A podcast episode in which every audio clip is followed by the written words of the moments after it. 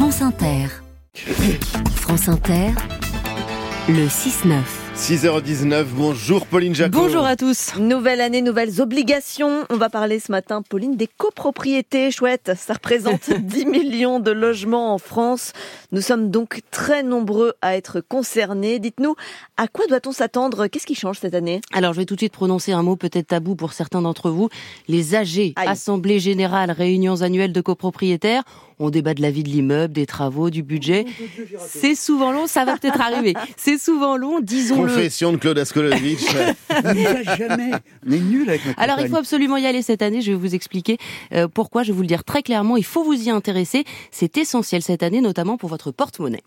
Alors allons-y, pourquoi est-ce que les A G seront-elles si importantes en deux mille vingt-quatre? Eh bien c'est là où vous allez devoir parler de deux nouvelles obligations qui s'appliquent aux copropriétés depuis deux semaines, depuis le premier janvier. Je vous en parle maintenant, parce que même si les A G sont plutôt au printemps, mars-avril, euh, généralement, cette année, il faut anticiper dès maintenant et commencer à vous préparer. Alors, notamment la première des obligations, Pauline, le diagnostic de performance énergétique collectif. Oui, D P E pour tout un immeuble. Alors, le D P E, ça existait déjà pour les appartements, les maisons, des D P E individuels. Et bien maintenant, il y a ces D P E collectifs. D P E, alors déjà, est-ce que tout le monde sait ce que c'est? Vous l'avez plus rappelé, Marion, mais voilà. Donc, diagnostic de performance énergétique euh, hum. qui va de A, la meilleure note, à G, la moins bonne cette année. C'est obligatoire pour toutes les copros de plus de deux cents lots. L'an prochain, ce sera plus de cinquante lots et moins de cinquante en deux mille vingt-six.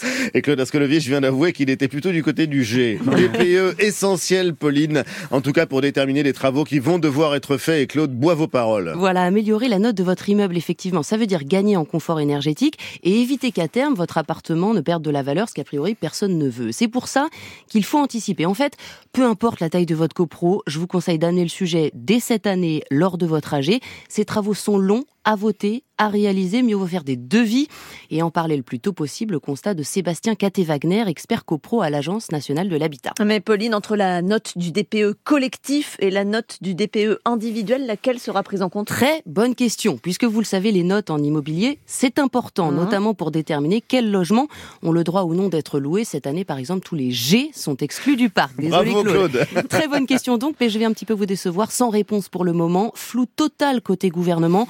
Dans le doute, misez sur le collectif et sur ce D P E de copropriété. Et alors la deuxième obligation cette année, Pauline? Le plan pluriannuel de travaux. Ça, c'est votre syndic qui est en l'obligation de vous le présenter. Un plan sur dix ans, ravalement thermique, isolation, partie commune. Vous pouvez le voter ou non, mais il doit vous être présenté cette année lors de votre A G. Alors rassurez-nous, Pauline, travaux, D P E, on peut se faire accompagner, se faire aider quand même. Oui, heureusement, vous pouvez solliciter les agences France Rénov' et consulter le site coach copro point com, c'est gratuit et totalement indépendant.